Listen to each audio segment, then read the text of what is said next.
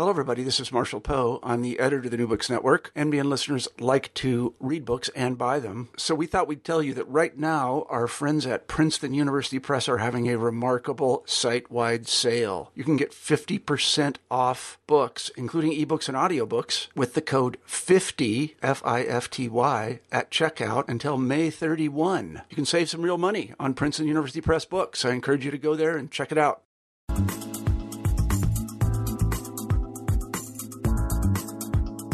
Hi, this is Rebecca Buchanan, a co host of the New Book Network's New Books and Popular Culture, and I'm here today with Jack Hamilton, author of Just Around Midnight Rock and Roll and the Racial Imagination. Thanks for being here, Jack. Thanks so much for having me, Rebecca. Great. I'd like to start out by having you just sort of share a little bit about what brought you to this topic, what got you interested in it, and what got you started on this book. Um, sure. So it's actually it's it's uh, it's it's quite a or a long story, or at least a story that goes back a long way. Um, I, I first really became interested in this subject uh, really from being a musician. Uh, I started playing piano piano uh, when I was about six years old.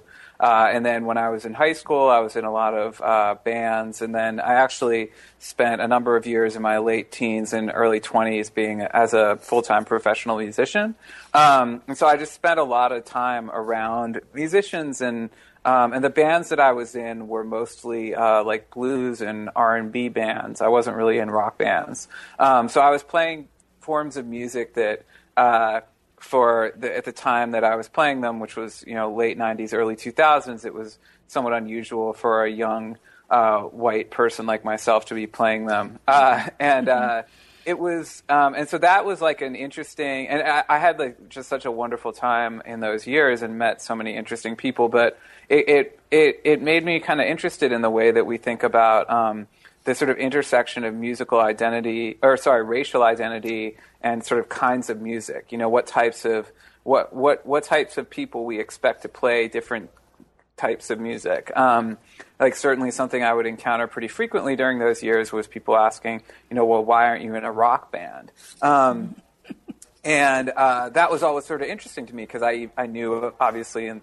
even in those days I was like, well, you know, rock is actually not originally a white music. um, it's sort of a, a, it was always a strange question to field. Um, but uh, and then when I actually after that, um, I went back to college after after those years, and then started uh, working as a music journalist um, and music critic, which uh, and that was a really um, important experience for me as well in terms of thinking about the way that writing about music sort of structures the way people listen to it, and the way mm-hmm. that that and the role that critics and and journalists have played over the years in sort of the um, the reception of popular music, the way the history of popular music has been told. Um, and so I like that was something I was always interested in too from those years was sort of the the role of of music critics um, and you know kind of the rise of of rock criticism and how how influential uh, form that that that has been. Um, and so then when I ultimately ended up in graduate school, um, which was sort of I kind of came to as a refugee from journalism, as as as quite a few people do.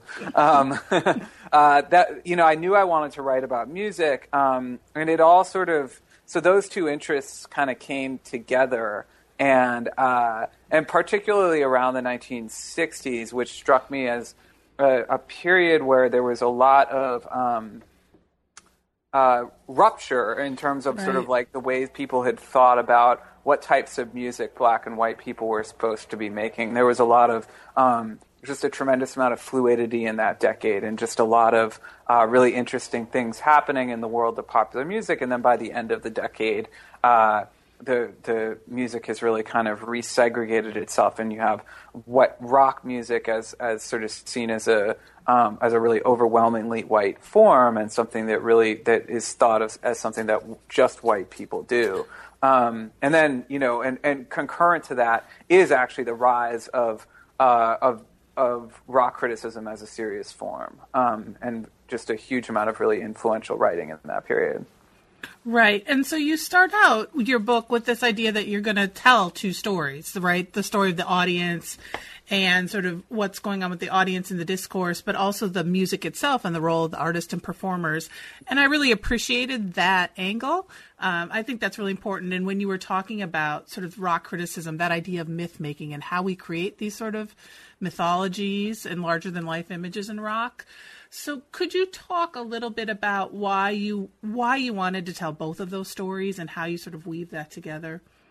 Yeah. So I mean, like, I think that, uh, like, you know, I think in some ways, uh, I mean, it's interesting because, uh, you know, a lot of the music that I write about is incredibly famous and stuff that everyone, right. a lot of people know, you know, and we think we know really well. Um, and yet at the same time, there has been a lot of sort of received wisdom that's been passed down about it.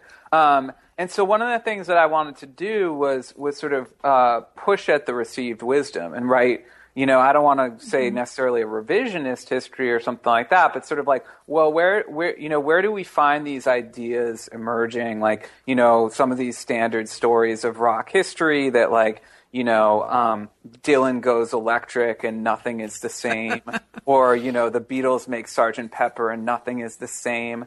Um, and uh, yeah, so I was sort of like, you know, I'd always found those uh, stories somewhat suspicious, um, and you know, and I, you know, I understand why to writers they're very appealing. I think as as writers, writers are always, uh, particularly critics, are always looking for turning points and you know um, moments of sort of epochal significance. I'm certainly guilty of that sometimes myself. Um, but yeah, you know, it's like just the way that um, I, I, w- I was interested in some of these the sort of myths of, of the '60s, um, and, and '60s music is just such a such a mythic decade in a lot right. of ways. Um, but at the same time, you know, I didn't want to tell a. Uh, I didn't want to like not. I, I didn't want to make it seem like I was like throwing those artists themselves under the bus. Like it's like you know, it's like I don't think that. Um, you know, it's like I really love the Beatles music. Like the Beatles are really great. right, but they're like, st- yeah, they're still complicated, but they're great. Yeah. Yeah, exactly. you know, it's like the, and so it's like I I didn't want to write a uh you know a book that just seemed like I was just throwing out all this music. So I I sort of decided to yeah, like you know, it's like well, what happens if we just sort of try to hear this music in different ways? Then you know, rather than saying like oh you know, rather than trying to reconstruct some sort of alternative canon of 60s music, you know, um, which would be, you know, which in a lot of ways is a, is a worthwhile venture, but at the same time, like, that canon has been extremely powerful. Right. Um, so in some ways, like, to construct a, an alternative canon of that, of, of that music is to write about something slightly different than what's been passed down. You know, like, it's like, I mean, to try to write a history of 60s rock music without writing about the, the Beatles or the Stones or Dylan or Janis Joplin or Jimi Hendrix or something. Like, while that could certainly be done, I think that that was a different project than, than what I was interested in. Um, and it was sort of like trying to get at other stories and again, like sort of a more, a more interracial, uh, less sort of a more interracial story that's less confined by uh, the genre constructions that have sort of informed the way that um, that we've come to think about that that decade. Right. Yeah, I really appreciate you said at the beginning that your goal is to help you hear music better. Mm-hmm. Right. So that idea of really thinking about what you're listening to and how it's ingrained. I've had this discussion with a lot of people about the that you talk about the whitening of rock, right? Mm-hmm. And that it's like we either just don't talk about it or African Americans are self segregating, or there's this idea of theft. And we don't look at the complexities of that a lot often in those conversations, mm-hmm. right? It's like either, you know, Elvis stole all the music and that's it, or there's this like, we're going to either listen to like one, you know, we're going to listen to the Stones and the Beatles, or we're going to listen to more of that R&B and you sort of muddle yeah. that. So could you talk a little bit about that idea of sort of the whitening of rock as well? Yeah, sure. I mean, so this is one of the things. I mean, that's really that is in a lot of ways the central concern of my of my book. Like, mm-hmm. I mean, mm-hmm. one of the ways I put this sort of in the opening pages is that by you know by the time Jimi Hendrix died in 1970, um, a lot of his obituaries thought it was totally remarkable that he was a black man playing electric rock guitar in a way that no one thought was remarkable when Chuck Berry was doing the same thing just Right. 10 years earlier. And so what accounts for that shift? Like what makes by the end of the de- by the end of the 60s Hendrix is seen as as as totally exceptional and weird because of the um, the combination of his racial and musical identity. Um, and yeah, and also why why this shift happens in this decade that I think is really marked by this enormous amount of sort of um, commercial, cro- interracial commercial crossover, aesthetic exchange. Uh, just sort of there was so much mixing going on in, in music in this period. You know, thinking about things like Motown records and and sort of the how integrated Southern soul was. Um, you know, at places like Stax and Muscle Shoals, um, and then certainly you know the the huge importance of groups like the Beatles and the Rolling Stones, who were you know white British bands, but who had been who were really steeped in African American music and sort of contemporary African American pop music, and really saw themselves as in conversation with and deeply indebted to. Um, a lot of those those musicians and those types of music. Um, and then you know, but by the end of the decade, there's been this sort of resorting that's that's happened.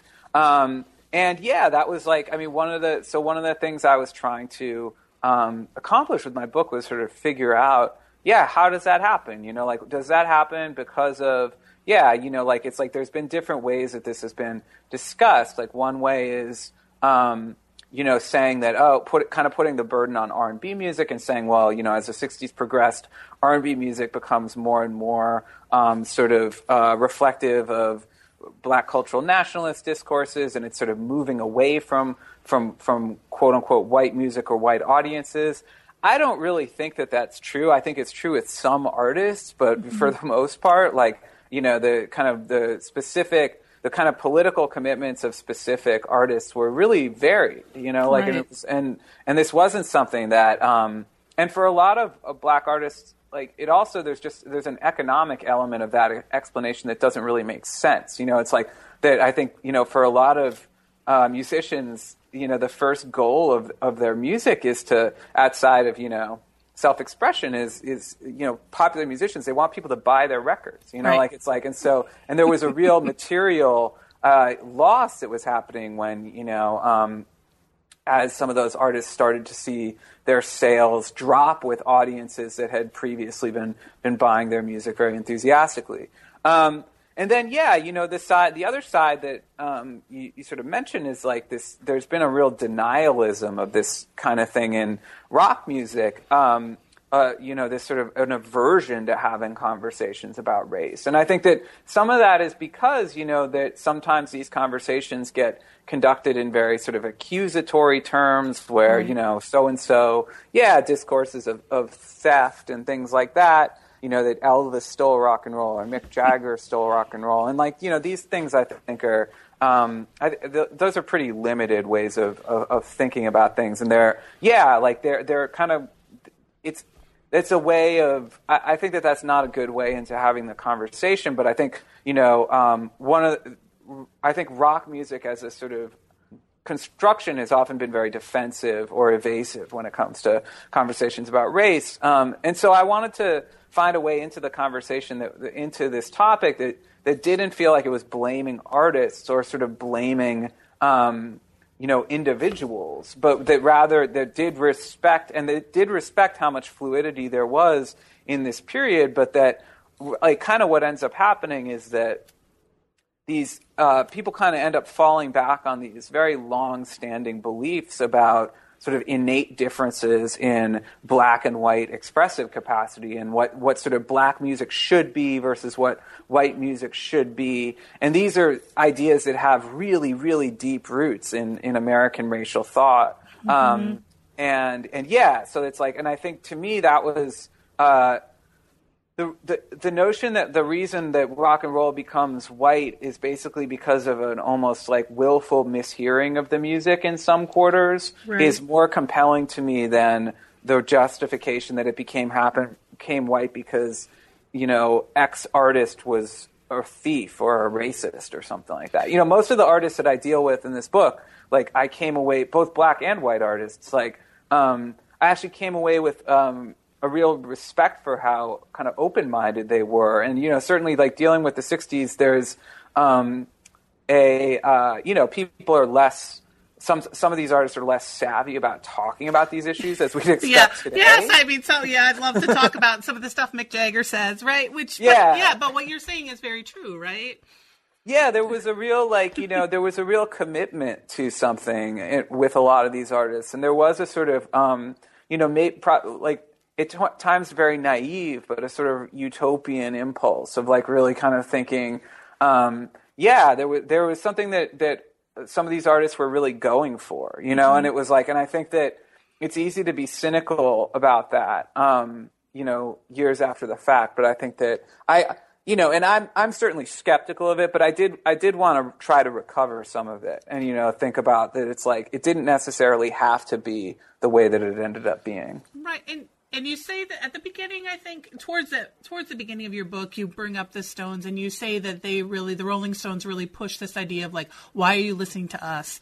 Yeah. why and, and then you come back to it at the end right? You talk about the stones at the end and just we can talk, we can we can move the book around. We don't have to talk it right straight through. But but you talk about that idea like the rolling stones i think still get a lot of flack and a lot of what they do is can be i mean i like the rolling stones a lot they're still mm. really problematic oh right? sure, um, sure. but in no way shape or form were they saying like this is our music yeah you know so can you talk a bit about the the, the role of the, like i think the rolling stones is is really nice too well no, i don't know if nice is the word but i think one of the things that i got from reading your book and, and something that I think about often is that role of sort of violence and threat, especially rock and roll, right? Like I study, yeah. I study punk, so there's that idea of threat within like that culture. But it started with the rock and roll. This, you know, like we can't, mm. ha- you know, that sort of like that being a public menace, that hyst- hysteria, that kind of yeah, thing. Yeah, totally. So can you talk a little bit about that and how you see that playing out? It plays out. You talk about it with Hendrix. You talk about mm. it with the Rolling Stones.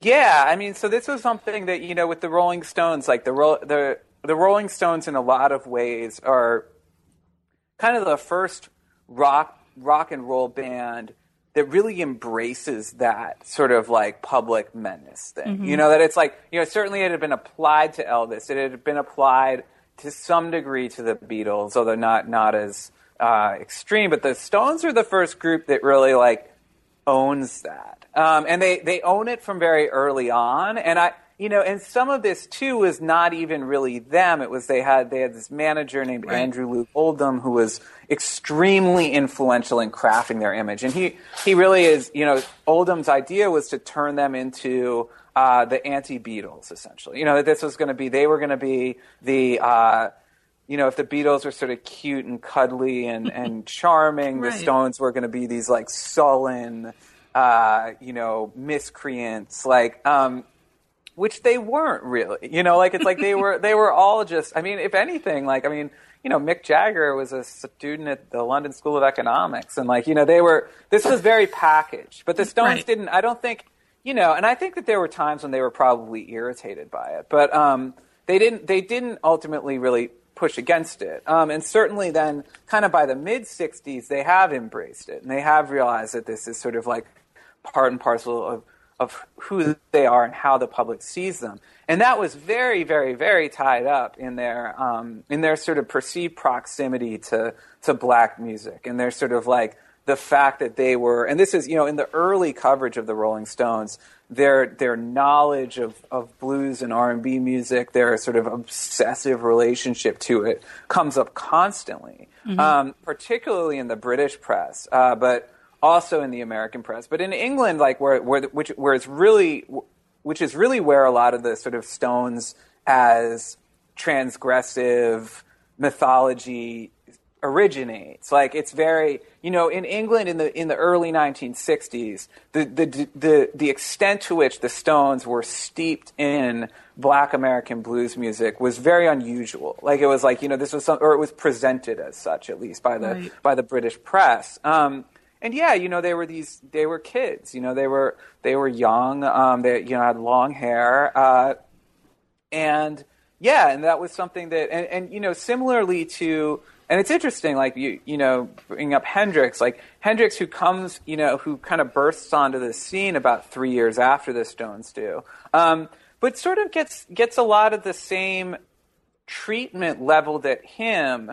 Um, but it's actually it's almost the reverse. Like with Hendrix, it's almost this like, oh, he's this black guy who's playing this white music for these white crowds. You know, that's how he's perceived. And so there's this for both of them. There is a way that the sort of perceived crossing of kind of racial and musical boundaries gets bound up in this sort of idea of dangerousness. Um, and obviously, like sex is really, really tied into that. And certainly in the early coverage of the Rolling Stones, like, I mean, one of the most famous headlines ever about the Rolling Stones is from Melody Maker in 1964, and it's uh, "Would you let your sister go out with a Rolling Stone?" Um, that was like this blaring banner headline, and and you know it was this story about how bad they were, you know how how how sort of dangerous and threatening, and like it's just like everything that's embedded in that, you know, is just like obviously it's like there's you know echoes of kind of like miscegenation rhetoric. Um, certainly, like I mean, there's just so much uh, kind of tied up in that in that um, in that headline that becomes extremely powerful and popular. It gets repeated over and over again. American publications pick up on it and run it as well. It becomes like this, this really iconic piece of Stones coverage. Right. It becomes this sort of moral panic that we need exactly. to stay yeah, away. Yeah. Right. It's, yeah. And it's interesting because you bring up sort of Hendrix too, and I I always find it interesting with Hendrix is he did not grow up like dirt poor in the South, right? He grew up in a pretty stable middle class family, you know, got a good relationship with his father, went into the army, and we don't look at that history, right? We just we so and he and he also sort of paid his dues playing in bands. He didn't only play for white audience with all white musicians. And so that Hendrix myth, can you talk a bit about Hendrix and um, and your thoughts on Hendrix and your research? Sure. Yeah. So I would say that, like, honestly, so for me, it's interesting. Like, um, Hendrix for me was probably the hardest musician to write about in this book. Um, and the reason for that is because, I, and this isn't a term that I, I use very often, but, and I don't even think I necessarily say it in the book, but, um, I mean, he is a genius in this way Right. that other musicians that I've written about, I mean, all the musicians I write about are incredibly talented and just like, you know, I'm in awe of the, the music that they made. Hendrix is like really on a plane that is it, just pretty incredible. And it's like, and the thing about Hendrix is like, it makes him difficult to write about because there's something that he, there is something to Hendrix that is so unique. And there's something to him that is like, wow, there's like, you know, I mean, like the greatest artists, it's like, you know, you can pile up the influences and they still don't explain what you're left with. You know, there's Right. just something, there was something to Hendrix where he was hearing music in a way that no one had heard it before. He was hearing his instrument in a way that no one had heard it before.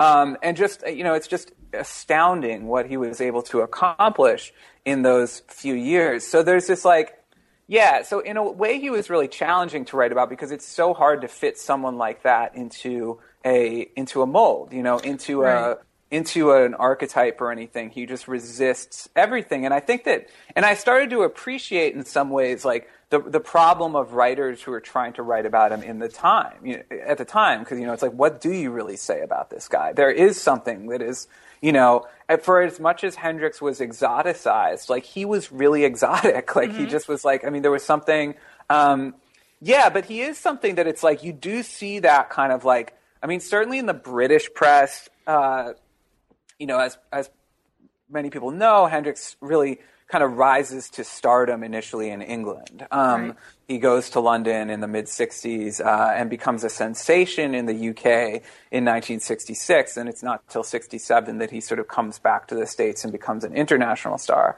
But um, yeah, early British press coverage of Hendrix is full of stuff about how, like, oh, you know, he's like, I mean, like, saying that he came from like a Mississippi Delta background, which is totally bogus. You know, he's from Seattle. Um, but there's also this element that's like Hendrix himself was known for not being super straight with interviewers, like much in the same way that that, that Bob Dylan was. You know, Right. like it's he played with these. I mean, Hendrix too was someone who really, really actively resisted any any sort of categorization, and was known for giving really opaque and kind of uh, weird answers to questions about his music. Uh, you know, really a really great interview in a lot of ways because he was so funny and smart and just like had this really wonderful way way of talking. But like, not the most revelatory guy in terms of like him him actually being uh, straight with, with with people about how he was conceiving of his of his work. I mean, I mean, in some ways he was revelatory. He just spoke about it in ways that are um, are sort of uh, almost incredulous in terms of being someone reading them. Um, but he is, uh, yeah. I mean, it's he he was really difficult to write about, and there is a, a way that you want to preserve the uniqueness of someone like that, rather than trying to sort of fit him into um, a kind of broader lineage or something like that. Because there is something about Hendrix where he really does break the mold. Um, and yeah, and it's like seeing writers grapple with that um, there's certainly so much writing about Hendrix w- during his lifetime, and a lot of it is kind of cringe-inducing looking back on it because of all of the stereotypes it plays upon. Um, and yet, at the same time, I think there was something about him that was incredibly hard to write about. So people tried to grab on something, anything that was familiar. Right. And it makes sense that we, you know, you exoticize him, but yet he is, right? He still yeah. holds true to be like what most musicians, if not all guitar players, say the greatest or one of the greatest rock and roll guitar players ever. Yeah, right? absolutely. Yeah. And, and so, yeah, so how, like, what do you talk about then if you can't?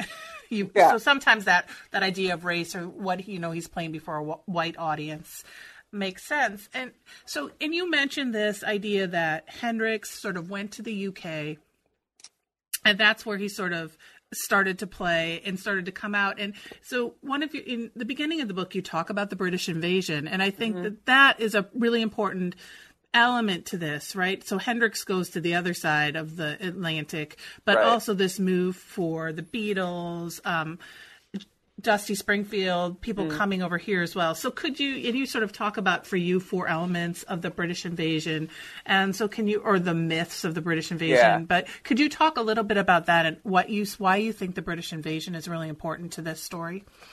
Yeah, so I mean, the British invasion is a really, you know, obviously it's a very famous concept, um, and it's sort of like become, you know, the concept being basically that you know the Beatles break in the states and really February 1964. That's when Ed Sul- the Ed Sullivan Show is. Um, although they start breaking a little bit earlier than that. Um, and then you know, kind of after the Beatles, it's just this deluge of of British bands. Yeah, the Stones. Um, you know. Uh, the Animals, the Kinks, the Who later, uh, you know, um, uh, just so many, you know, this sort of flood of bands. And so there's this sort of like uh, yeah, but there's and there's some truth to this. You know, like there is this. I mean, there really had the Beatles are so important in terms of opening up that line. You know, there really had not been British musicians had made very little impact on the American pop charts before the Beatles. Um, and so, and, you know, and then all of a sudden, like the charts are kind of filled with British musicians. But there's a way that the British invasion concept, you know, this is something that's certainly like classic rock radio We'll have like British invasion weekends. You know, there's whole big fan books about, you know, there's just like a huge, it's just a real um, powerful concept in sort of rock mythology. Um, but I, I don't know. For me, it's sort of like there's there are so many differences between these bands, and there's so many like you know for for American audiences in the '60s who really didn't know very much about England. Like there was this sort of tendency that it's like oh, all these groups are sort of coming from the same scene, mm-hmm. um, you know. And certainly, I mean, the most the most obvious example of this is like you know the most biggest dichotomy, the most powerful dichotomy in rock in rock history is probably the Beatles versus Stones thing. Right. Um, and the Beatles and Stones actually had like really very little to do with each other. They were really, you know, it's like they came from very different backgrounds. The Stones are from London, the Beatles are from Liverpool. Um, they were steeped in very different influences. Um, they had, I think, very different ambitions, uh, particularly early on. Um, and yeah, but one of the things that the British invasion myth like allowed for this idea that there was this kind of monolith of British bands that came in to the state and it also it happens at this moment where in in sort of historiography or particularly like popular history um, there's this idea that sort of American rock and roll was kind of on life support before the Beatles. That there was, you know, after, um, you know, Elvis is, uh, you know, by the end of the 50s, like Buddy Holly's dead, Little Richard's quit secular music, um, Chuck Berry's about to go to prison, Elvis is in the army. Um, and there's this sort of like that, like there's nothing happening in the U.S. besides, and then the Beatles come along and sort of, and this is like, it like you know Lester Bangs, the great music critic, right. rock critic, um, gave voice to this in a uh, uh, very inf- very famous essay that he wrote about the British invasion for the Rolling Stone Illustrated History of Rock and Roll. Um, which I mean, it's just like it's a nice story, but it's totally untrue. like it's like there was a huge amount of really cool stuff happening in po- American pop music. Like I mean, 1963 is it alone is like a huge year in American pop music, and this is before the Beatles show up. But um, yeah, and so that was like so I was sort of interested. And the other thing that that is important about the to sort of dispel about the British invasion is that it wasn't simultaneous. Like it's like it wasn't like the Beatles break through and then suddenly there's all these bands. It's actually particularly the Stones. It's like it took the Stones a while to break through in the states. Like it was the the Stones' first American tour was a disaster. Like they were miserable. No one came to their shows. Uh, you know, it took them. It's not until June 1965, I think that the Stones have their first American number one hit, and that was uh, "I Can't Get No Satisfaction." Uh, at that point, the Beatles had had eight American number one hits, so it was really like this was, you know, it was it wasn't like the Stones were an over. The Beatles to American audiences appeared to be an overnight success. Right. Um, the Stones were absolutely not. The Stones were, you know, uh, a band that had a lot of frustrations breaking through in the U.S. Um, and really didn't have. It, it wasn't until a bit later that the Stones established themselves as a real international commercial force. Right.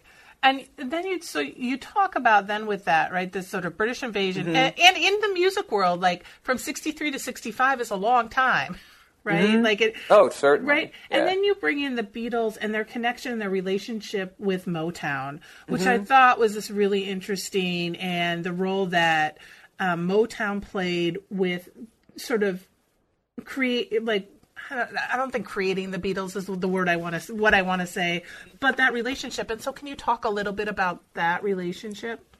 Yeah, sure. So, I mean, the Beatles were extremely influenced by Motown. Motown and the Beatles really like their success stories are actually pretty intertwined, both uh, you know, both artistically but also kind of chronologically. Um, so Motown, you know, starts in the late '50s. Um, that's you know, Berry Gordy founds right. Motown Records in the late '50s, but it's really not until '63 that Motown starts really taking off. As like '63 is a big year for Motown. Um, they have they have more top ten hits in that year than they had had in their previous few years combined. Um, 64 is an even bigger year for Motown, uh, but 63 is the one where it's sort of like they really start. Uh, it really starts coming together for them. Um, and that's the same year that the Beatles, uh, you know, take off in the UK. Um, and this 63 is the year of, of, of British Beatlemania. Um, and uh, yeah, I mean, be, uh, the, so the, the, Beatles obviously uh, were very, very influenced by by Motown music. Um, with the Beatles, which came out uh, in the UK on November 22nd, 1963, the same day as the Kennedy assassination. uh, with the Beatles, uh, contained three covers of Motown songs. So it contained it, it, had "Money," which is "Money." That's what I want, which is the first single ever released on Motown. Um, they covered uh, Please Mr. Postman, um, mm-hmm. which was the Marvelettes hit from 1960, which was actually the first number one that Motown Records ever had.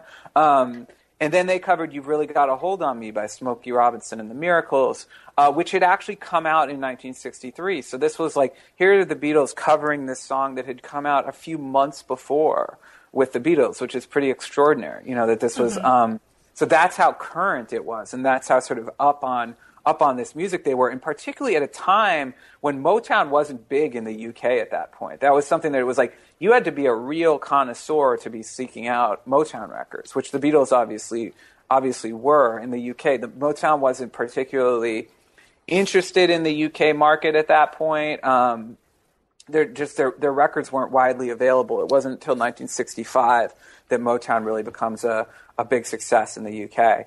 Um, and then yeah, so there, obviously this big influence of, of, of Motown on the Beatles, um, but this becomes like a sort of uh, it becomes a real mutual admiration um, thing going on between these two entities. Motown artists became very quickly uh, very taken with the Beatles and their success. There were, you know, lots of uh, photos and stories of Beatles and Motown artists hanging out together. Um, and there were also throughout the '60s a lot of uh, really, really great Motown covers of Beatles Beatles songs. Mm-hmm. Um, and two of the ones I write about in my book are Marvin Gaye's cover of "Yesterday" and Stevie right. Wonder's fantastic cover of "We Can Work It Out" from mm-hmm. 1970. I lost you. Oh, sorry. Oh, oh, no, you just said Stevie Wonder. Oh, Stevie Wonder's cover of "We Can Work It Out" from right. 1970. Yeah. Right, and and you talk too a bit about like the role that with Marvin Gaye and Stevie Wonder and how not only musically but then how they were able to sort of push themselves to be more autonomous. I don't know if that's the word I want to use, but yeah. Because of the Beatles, they got they were allowed they um they they went for a little more power and a little more control over what they were doing. Yeah, definitely. I mean, this was something that um yeah, so Motown Records, uh, you know, was famously controlling operation. Berry Gordy, the head of Motown Records, was just had a real kind of um, uh, almost kind of tyrannical hold on, on, on his label and, and his artists. Like he just was, uh, you know, Motown was completely vertically integrated. Uh, and um, yeah, like I mean, this was it led to a lot of bitterness for Motown artists in, in years since of people who felt like they were really kind of screwed over mm-hmm. um, for their for their labor. Um, you know, certainly with things like publishing and royalties, uh, artists did not have particularly good deals with Motown. Um, Motown artists for a long time were not allowed to have agents, um, which is pretty pretty incredible. Um, but uh, but yeah, Stevie Wonder and Marvin Gaye both um, are are two are both really important. Marvin Gaye probably even more so than than Stevie. The Marvin Gaye in 1970 decides that he wants to record the album that will go on to be What's Going On, which is right. obviously a landmark of of uh, sort of 70s pop music. Um, Berry Gordy didn't want him to do it. He was he was nervous about a political album. He was nervous about albums as a form in general. He felt mm-hmm. that that wasn't that wasn't really where Motown's bread was buttered. Uh, but Marvin Gaye keeps pushing and pushing, uh, you know, threaten, threatening uh, to sue and legal action and things like that. Gordy finally relents um, and allows Marvin Gaye to record what's going on, which of course becomes a huge hit, um, very successful album for Motown. Stevie Wonder, um, who in 1970, who turns 21 years old in 1971, he sees all this happening. You know, by by Stevie Wonder's 21st birthday, Marvin Gaye is, uh, you know, what's going on is already out and and doing really well. Stevie Wonder basically goes to Berry Gordy and says he wants to, you know, he wants to void his contract, um, which he, I guess, he was able to do having turned 21, right. um, and renegotiate. Uh, he wants complete artistic control and um, control over his publishing too, which was extremely. Um, no one had ever asked for that, or no one had ever gotten that from Motown before. Um, and Berry Gordy, I think, you know, wisely realizing the talent that he has with Stevie Wonder agrees to this. And this is really like, yeah, which, you know, sets in motion basically Stevie Wonder becoming the probably the, the dominant commercial and critical artist of the 1970s, just like, you know. Um, and yeah, and th- there was a way, though, that the, the Beatles are sort of implicated in this because of the fact that the Beatles in 1966 um, had renegotiated their own contract with Capitol Records um, to yeah, give them a huge amount of autonomy over over their work. Um, and you know that was what allowed them to make Sergeant Pepper um, and right. allowed them to make their their late '60s music, and that that had reverberations across the whole recording industry. So I absolutely think that artists like Marvin Gaye and Stevie Wonder looked at that example and were like, you know, I want that. Like it's like that. This was something that, uh, yeah. So I think that there, there's there is a connection there. Right, and it, what's interesting in in reading your book is just the amount of re remaking of songs, these co- covering of songs that happened within this sort of shorter period of time. So we let's talk about the ladies for a little while, right? Sure, like, yeah. right? You talk about Aretha Franklin and Janis Joplin and Dusty Springfield, and I love. Well, it was like the women, so I loved it anyway. But this idea of what is soul and the fact that these women so i want to talk a little bit about that idea of like who has soul what is soul but you also sort of push with them just how much they recorded each other right? Or they you know and which is really fascinating in such a short it wasn't like 10 years later i'm going to make this re, you know a remake Yeah. of this song. It's like you know like you said like three months or a year later. So c- could you talk a bit about um, your that idea the idea of soul and also the sort of this idea of like um, the the role that these women played in remaking songs and Yeah, certainly. So, yeah, so in the late 1960s, you know, um, really started. I mean, you know, it's hard to say when exactly it starts, but certainly 60, 67, 68, 69, 70, um, you start to see a real rise in um, discussions of soul as a concept. Um, you know, musical soul, uh, and sometimes just sort of soul even more generally than that. Um, and this question of who has soul, who doesn't have soul. Um, you know, if if soul is something that you're born with, or if soul is something you can pick up, you know, you, can you can you learn soul? Uh, and these were, you know, as as you might imagine, were like really like basically very uh, thinly coded ways of talking about race and sort of racial racial authenticity, and you know, do do white performers have a, a right to perform black music? Um, you know, what are the sort of ethical obligations that go along with that type, that sort of performance? I mean, they were really kind of like a lot of these were basically discussions over what we would, I think, now call cultural appropriation.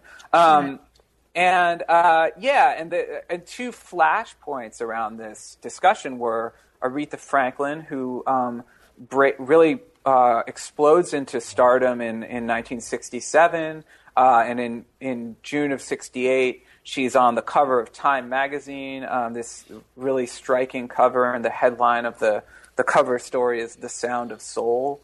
Uh, and it's this whole big article about soul and uh, and sort of Aretha as the embodiment of this concept. Um, and then it, and the other flashpoint was is Janis Joplin, who's someone who who emerges almost at, at precisely the same time. Um, and it's someone who you know has this very spectacular performance style. Um, she just commands a tremendous amount of attention, becomes an absolute sensation. Um, both musically and also just sort of a, a media sensation. Um, and she immediately, almost immediately, becomes like very controversial as this sort of, you know, this white uh, female blues singer um, who, uh, was somewhat prone to shoot her mouth off in interviews about things. Just a Um, little. yeah, and just was like, you know, was a was a was a real larger than life persona. You know, this was someone who was like, I mean, Janis Joplin was just a, a huge star, like a star in the sort of in in the almost sort of like uh, um, the the most basic sense. Like she was just an, uh, I think she was an electrifying personality. Um, and yeah, but this was so. Uh, I mean, so I write a lot about that history of those two artists, um, and, and the way that they were often compared to each other. Like they were often like, which is something that I feel like is we now wouldn't think to put those artists in, in next to each other, but Oh, in, in the late '60s, they were really like there were a lot of people who were like Aretha versus Janis kind of thing. Mm-hmm. Um, and yeah, and a lot of it had to do with these these questions of who was you know who was authentic, who was, who was really soulful, and who wasn't. You know, is Janis Joplin soul music? Um, and uh, yeah, and then like the question of songs, like one of the things that was really interesting too, and I it, also in that chapter write about Dusty Springfield, who's a great um, white British R and B singer um, who's who's much less well known in the states. She's certainly she's not totally obscure or anything, but she's not as big a name as Aretha or, or Janis Joplin, but who is someone who was kind of this, you know, a third party to all of this, um, who makes a really wonderful album in 1968 called Dusty in Memphis that contains probably Dusty's most famous song, Son of a Preacher Man, um, which is a song that's uh, written originally for Aretha Franklin, um, and Aretha Franklin didn't want to record it because she thought it was its content was too risque. She ultimately does record it, but only after Dusty has had a hit with it. Um, and there's just so much overlap in terms of uh, the sort of songs that people are performing. Like one of Janis Joplin's most famous songs is "Piece of My Heart," um, which was a cover of a song of, of piece of my heart that was originated by Aretha Franklin's sister, Erma Franklin, mm-hmm. in 1967. Um, and then also, you know, Aretha Franklin, who, like, one of the things that um, I think Aretha Franklin maybe doesn't get enough credit for. I mean, uh, obviously, Aretha Franklin gets gets a lot of credit for a lot of things, um, all deserved. But I think something that we don't talk enough about is that you know, I think Aretha Franklin is maybe the greatest cover artist of all time. Like, it's like Aretha Franklin's covers of other people's music is just totally extraordinary. In fact, I wouldn't even say maybe. I think she's she's absolutely. Um, you know, just thinking about. I mean, uh, you know, her most famous recording probably is her cover of Otis Otis Redding's "Respect," mm-hmm, mm-hmm. Um, and then. Uh, yeah, then, but you know, in the throughout the '60s um, and into the '70s, you know, she makes uh, she has an amazing cover of um, the Beatles' Eleanor Rigby, uh, an amazing cover of Simon and Garfunkel's Bridge Over Troubled Water. Um, and I mean, just so, so many. Uh, she covers The Weight by the band. Um, I mean, just the list goes. She covered Satisfaction by the Rolling Stones. Um, and yeah, and thinking about that sort of thing too, like it's like, okay, where do you where do you put the role of, of, of songwriters and where do you put the role of songs in all this? Like that it's like thinking about soul and thinking is always about performance really. It's like a very you know, thinking about like musical authenticity often takes root at the at the idea of performance, but it doesn't really often consider it's like, well, where is the material coming from? And who are who are the other people on the on the recording. You know, like it's like who, where, yeah, it's like. Uh, so that's that's a rambling answer, but that that's that chapter. it's, no, it's fine because I'm still I'm still sort of um, trying to let settle with myself this idea. Like when you talk about these women, they like everybody else wrote their own songs, right? Yeah. But these women, these three women, the three women that you pick, which it makes sense that you pick these three, right? Yeah. They we we I think sometimes we don't think about like who wrote the song. Like, did they write? They yeah. didn't write their songs, right? Whatever they're doing, they're not right. You know what? And what does that mean to not be to be? For yeah. me, I'm like pushing this. Like, they're also women, and they're also not songwriters, right? Yeah. But there's I mean, other women songwriters, but they're just, you know, there's women songwriters that are writing songs for other folks. But... Oh, absolutely. Yeah. Yeah. And I mean, this is so one, this is one of the things I write about in that chapter is that like, so there's idea that's like come about in, um, like, like in rock music in particular, there's this real premium placed on like who, do you write your own songs? Yes. Do you write your own songs? Um, and you know, I think that that's like, it's kind of a, uh, uh, I don't know what the there's like a misplaced importance on that. You know that it's like I one of the things I wanted to talk about in that chapter is that like so one of the reasons that they're not writing their own songs is because the music industry was so sexist at that point that they're really like the notion of a female singer songwriter. I mean, frankly, like the notion of a male singer songwriter, even in that era, you know, the Beatles are another reason the Beatles are important is that they, they wrote their own stuff. And certainly, like, um, there have been other you know, um, performers who'd written their own material. Uh, you know, Chuck Berry wrote all his own material. Buddy Holly wrote his own material. But like, you know, Elvis didn't write his no, material. few and far um, between. Yeah. Yeah, and it's like, um, and so that that was a relatively new idea that you would have, you know, the Beatles being a self-contained band that wrote their own songs. Um, and you know, certainly like a place like Motown most Motown artists didn't write their own songs. Like it's like you know there was a there was a whole songwriting staff at Motown. I mean there were exceptions. Smokey Robinson wrote wrote a lot of his own music. Um, Stevie Wonder started to write more and more of his own of his own music. But you know a performer like Marvin Gaye wasn't particularly encouraged uh, to write songs. Um, and uh, yeah, so this was something there. There was a way that this, and particularly for female performers, this was something that it was like I mean, Aretha did write some of her stuff. She has co-writing credit on on some of it, but um, yeah, I mean, there was this real sense in the music industry in that period of that was you know women sang songs written for them. Um, there absolutely were female songwriters. I mean, probably the big, you know, the most iconic of this period is Carole King, who writes mm. everything. You know, right. she wrote uh, "You Make Me Feel Like a Natural Woman" for Aretha. Um, but yeah, but it's not until a little bit later that Carole King is able to step out and inhabit that role of female singer songwriter. You know, in the way that she's, you know, with Tapestry. Right. Was, yeah. Yeah. And uh, Tapestry came out when in the early early seventies. Yeah. Um, and so this is like so yeah, you're still in this period of um, yeah, where that wasn't a, a um, like really I don't want to say not a possibility, but that was that was itself a sort of fraught position. Um, but I also just wanted to wanted to yeah in that chapter kind of draw attention to the fact that it's like there's a lot of different forms of like really great musical artistry, and like not all of them have to do with like do you write your own songs you know right. like it's like i mean like it's like i mean aretha franklin's music is light years better than most people that have written their own songs right no and, and, like that idea of like you don't need to write your own songs to have soul right that yeah. like toying with that idea of soil so, soil i can't soul um, is really fascinating but it just made me start to think about that idea of like when right so I thought of the band I thought of was Heart, right? Like when do women in rock start yeah. right that big sort of like Carole King was like the singer songwriter, Joni Mitchell the singer, you know, the, the it's that like let's not call them let's not call it rock and roll, let's call it yeah, something else, which is what you really were getting at with this sort of idea of soul too, right? Like if it has soul is it rock and roll or is it or do we call it R&B or do we call it something else? Right. Um so just not to leave them out, you start out and sort of um, with the sort of birth of the '60s with Sam Cooke and Bob Dylan, mm-hmm. which I I I love that um, juxtaposition of both of them, right? Because this idea of like the black authenticity and the folk authenticity, and mm-hmm. and sort of this creation of Dylan, and you mentioned it early on, but that idea like did Dylan quit being folk when he plugged in, right? Yeah. And that that whole thing. So, could you talk a little bit about maybe the birth of the '60s and why you chose Dylan and um, Cooke?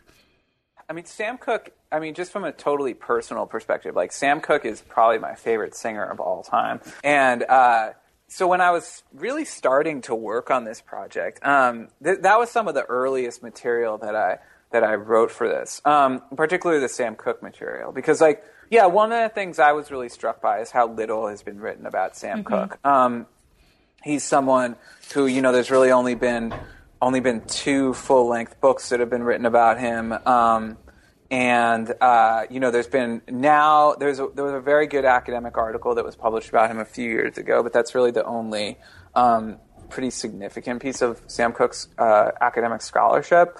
Um, you know, he, he and he gets touched upon a lot by places, but it's like you know, um, history of you know histories of R and B in the '60s often treat him as sort of a precursor or outlier figure, um, which is a little weird considering like Sam Cooke uh, dies in late 1964, so he was very present in the '60s, you know.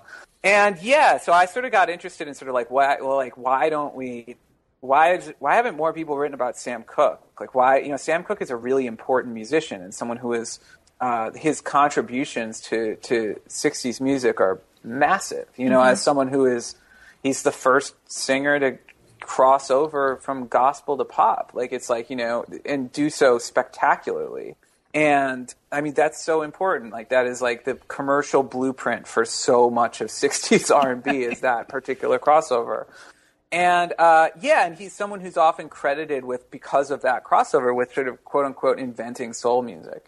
Um, and yet he's someone who often gets sort of left out of the a lot of the conventional histories of soul music, or again treated as sort of like a forerunner.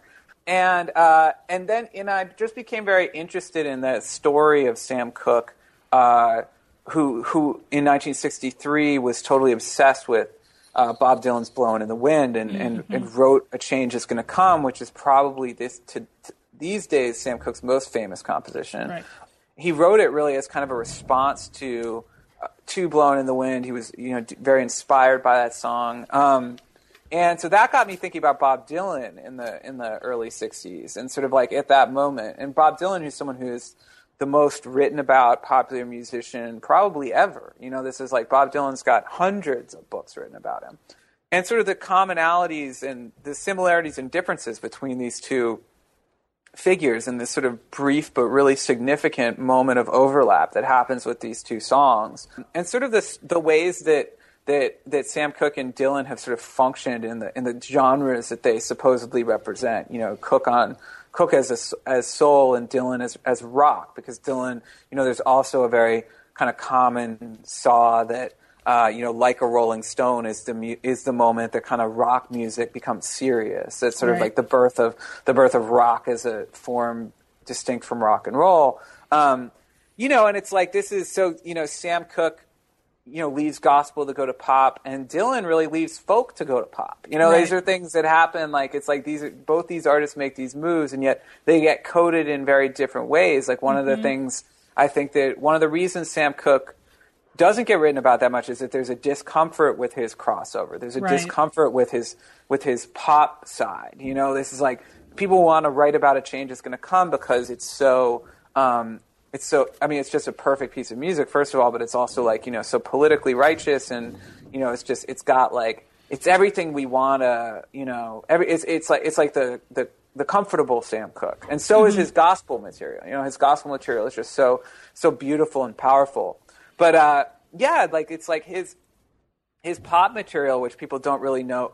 I think a lot of people don't really know what to do with, since it's a little bit. Um, uh, I don't know what the what the right word is. You know, it's so it's so market conscious. It's so it's so calculated and things like that. But like it's like as opposed to seeing that as a compromise on Sam Cooke's part. Like I mean, to me, it actually speaks to just how how versatile of an ar- artist he was and how sort of how ambitious he was. How how incredibly adept he was at realizing his ambition. And I think that for someone like Sam Cooke, like the music that he made in that vein was just as important to him as mm-hmm. the music mm-hmm. that he made that's important that other people have deemed important. You know, like it's like and like yeah, why do we withhold that recognition from him? What is it about that music that makes people uncomfortable? Um, and yeah, so that's uh, that's sort of what I wrote about in that chapter.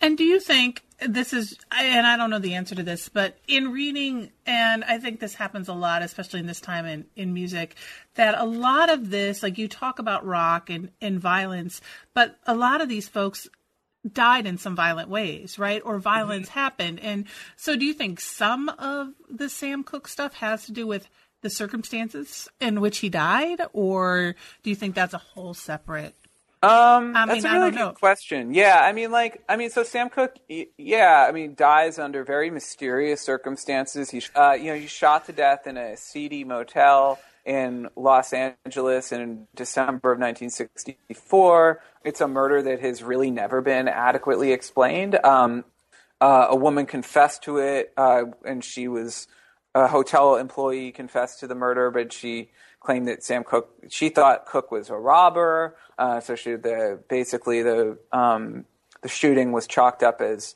you know, sort of a combination of self-defense and accident. Uh, so no one, you know, no one was ever uh, brought to justice for his, for his murder. Um, and yeah, it's like, it's a weird, uh, uh, it's it's a very weird circumstance. Like it's like you know to this day there's a lot of mystery there. You know, no one's really sure what exactly he was doing at that hotel. Yes, um, there's many stories. There's many kind. You know, there's many uh, theories to what happened. Yeah, exactly. There's so many theories. Yeah, and I and I do think that at the time. Um, yeah, there was a way that people didn't know how to talk about what what happened there. I mean, people still don't know how to talk about it because they don't know what happened. Right. Um, but yeah, I mean, there's a way.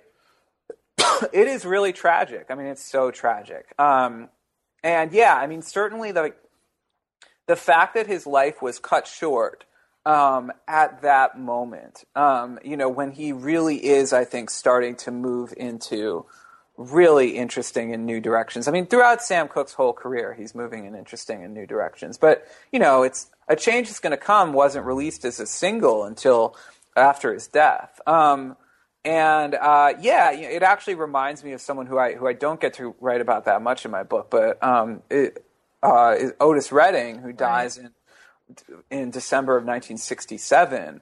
Um, and Otis Redding was only 26 when he died, and you know he dies, uh, and he's he's his music was moving in really uh, interesting directions too. He was someone who I think, you know, if he's one of the great like you know what might have been um, stories. I mean, there's so much tragic early death in in the 60s, but in a lot of ways, like someone like Cooke and particularly someone like Otis Redding, where there's something so senseless about it. You know, it's not Right. it's not a drug overdose. It's not it's not a you know a sort of self destruction Right. that ends up happening. It's uh you know it's something even more even weirder and more fluky. And so there's something about that that's really. Uh, I mean, I put Buddy Holly in that. I was just going to say that Yeah. that sounds like a very Buddy Holly kind of. So uh, we've been talking for a while, because I don't want to keep you forever, but whoa, I could keep talking about it. But what's your so where are you going next? Do you have another project in the works, or Yeah, I've sort of got like like so I haven't really started writing anything yet. I do have another project in the works. I'm like a little hesitant to that's fine. You don't need to. That's fine. it's I didn't know if you had yeah. something. yeah, I do have something. It's like it's a little different than this project. It's still music related, um, and it's going to be a little bit more recent, like a little bit more contemporary. Uh, so I'm not going backwards; I'm going forwards. Forward. Uh, but it'll still mostly be a historical project. I'm still part of my hesitation of talking about it is that I'm not entirely quite sure what it is just yet. Right, but there's still lots to talk about, even more recent with uh, music and Oh, absolutely. race and rock. Well, thank you so much for talking with me. I really appreciate it. And just again, this was an interview with Jack Hamilton, who wrote Just Around Midnight: Rock and Roll and the Racial Imagination. Thank you. Thanks so much for having me on.